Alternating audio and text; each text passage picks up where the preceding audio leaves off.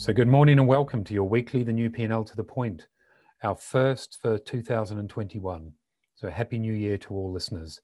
Thank you for taking the time to join us.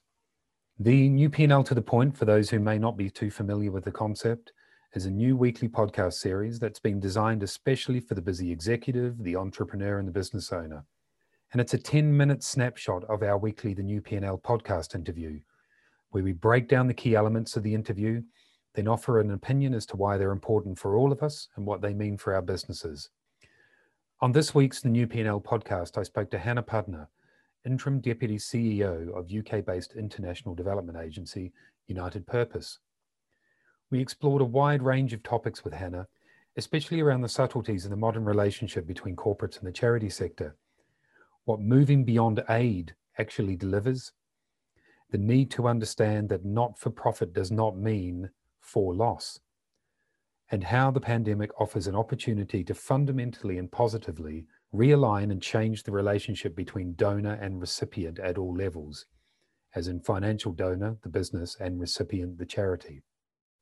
So I wanted to spend today on the new P&L to the point, digging a little deeper into that conversation, understanding more about the relationship between businesses and the sector, the charitable and the not-for-profit sector, and extracting out some of the key points that we can take away and potentially use in our businesses. So we started by discussing the redefining of the relationship between the business and the charity sector, and the fact that we're seeing more and more companies looking to move from passive giving as such to charities to a much more active and strategic relationship with the charities they support. This move to a more strategic partnership between business and charity is clearly not just something that's confined to this field. It's something that businesses at all levels should be looking at right across the board with partners and with customers, especially but not exclusively those in the B2B sector, for whom the ability to align common ambition, forge stronger relationships, and collaborate with customers and partners at a one to one or one to few level is clearly more possible and more beneficial. Hannah explained that the reason many businesses are moving to a more strategic relationship with the charities they support is that many CEOs and business leaders and managers are taking a much closer look at how their commitments in this regard align with their own purpose in their business, with their values and the role they want to play in making a genuine impact. They also want to understand what that impact might be and engage their employees in that process to bring them on board to help them forge that common sense of purpose with their charitable commitments. So ultimately, they want to take a more active and interested role in that process. And the framing and aligning of purpose and business more generally is taking on new meaning and emphasis recently, and particularly over the last 12 months, driven in large part by the pandemic. Many employees no longer want just a job. They want, and indeed from a social perspective, they often need to feel part of something bigger something with purpose, working together with a leader on a common goal. Because as the world of work becomes more data driven and automated, and we will for the foreseeable future at least, be largely working remotely, employees need to feel the security and the strength that collaboration, common purpose, and empathetic leadership offers them. Hannah suggests that any meaningful relationship in business has to be based on partnership at some level, and she's clearly correct in that point. But it's important to clarify the definition of partnership too. All brands can have partnerships at every level, regardless whether you're a B2B business with a few clients or a B2C business to consumer client serving thousands of customers or consumers each week. A partnership is based fundamentally on understanding customer needs and wants, giving them a reason to engage with you, a reason based on transparency, trust, and integrity ensuring that they understand that you stand for something greater than just the product or the service you're offering, that you have a purpose, and that you clearly articulate that purpose. And then those that believe in it will align with it and their loyalty is maintained. So long as you deliver on that purpose and that promise through the great product or service you're delivering, and by living those values as a company, those values that you espouse. We also discussed the challenges around the perceptions of foreign aid and the concerns there are more widely in society about where the foreign aid goes and how we spend it internationally. Hannah's point was a simple one. We have to ask ourselves as individuals and as countries, what kind of world we want. And if we want a world where collectively we want to try to alleviate war and inequality and famine and the consequences of natural disasters, a world where we can all play a part in lifting people up and out of poverty and helping economies to grow, then there is a contribution to make to it. And in turn, we all benefit from it. And the same question could be asked of businesses when it comes to our own commitment to a successful local community and society, to a more sustainable environment. So the same question applies. What kind of world do we as business people want? And what are we actively doing to play a part in helping that to be achieved? And I don't just mean in terms of supporting charities like United Purpose, but what are we actively, purposefully, and consistently doing to change the world, improve the world that exists within our own sphere of influence?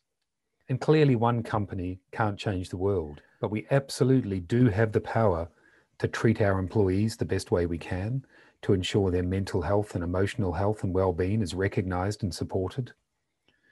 We have the power to source more environmentally sustainable products manufacturing methods, components for our products. And we have the power to be cognizant of the impact we are having on the natural world and how we as a business can reduce it. We also have the power to understand and to recognize and to change what we are as a business within our local community, how we support it, how we play a role in lifting it up. And equally importantly, we have the power to ensure that we are the best people ourselves as business leaders and as business owners as partners and parents and friends and so on. We have a role to play in lifting ourselves up and empowering ourselves and making ourselves the best people we can possibly be. And these are all simply not altruistic motivators, they all have real benefits to the business. Happier and empowered employees are more loyal and productive employees. A more sustainable business equals a more sustainable economic environment to conduct our business within. And a business that helps and lifts up local community raises its own profile positively within it. And that support is returned by local consumers. It's called a partnership. One of the many other points discussed with Hannah was specifically around what she felt businesses could learn from agencies and organizations in the not for profit and charity sector. Hannah stressed that when the relationship moves to the strategic level, as we discussed earlier, then the balance of the relationship what both parties offer to each other is far more nuanced and reciprocal than the common perception of the generous business and the grateful charity, so to speak. The levels of innovation, tenacity, well being for staff, and the passionate rallying and engagement of a team around a common cause or purpose are all characteristics of the charitable sector that many of us could learn from and benefit from in business. In fact, Hannah and a team at United Purpose spend time each year delivering training sessions on these various elements. And to many of the businesses who choose to enter the strategic relationships with United Purpose. Finally, Hannah was keen to impress upon me one of the fundamental misconceptions when it comes to the charity and the international development sectors. And we touched upon this at the top end of the new P&L to the point.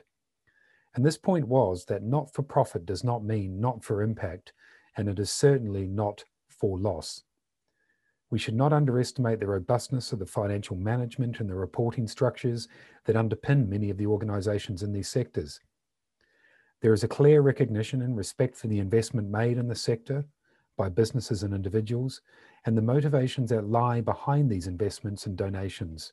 And organisations like United Purpose work tirelessly to deliver on the ambition and the hope of these donors. As always, we've only just touched on what was a really wide ranging conversation with Hannah. If you'd like to listen to the full conversation, go back and check out this week's full interview with Hannah Pudner from United Purpose, episode number 68. So thank you once again for listening to the first The New P&L to the Point for 2021. 2020 was a challenging year for many of us in business, so we genuinely wish you every success in your business in 2021. Please ensure you tune in next week, where in the New P&L interview, we will be speaking to Mark Victor Hansen and Crystal Dwyer Hansen, discussing their new book, Ask The Bridge from Your Dreams to Your Destiny. Mark is co author of Chicken Soup for the Soul, one of the most successful business and self help book series ever published, with over half a billion copies sold in the series. So I promise you it'll be a fantastic conversation. The new P&L interview with Mark and Crystal will be released on Wednesday as usual, And on Friday, I will release the new P&L to the point where I will break down the key elements of the conversation with Mark and Crystal. So once again, thank you for listening today. It's very much appreciated. I hope you have a great Friday and speak to you next week.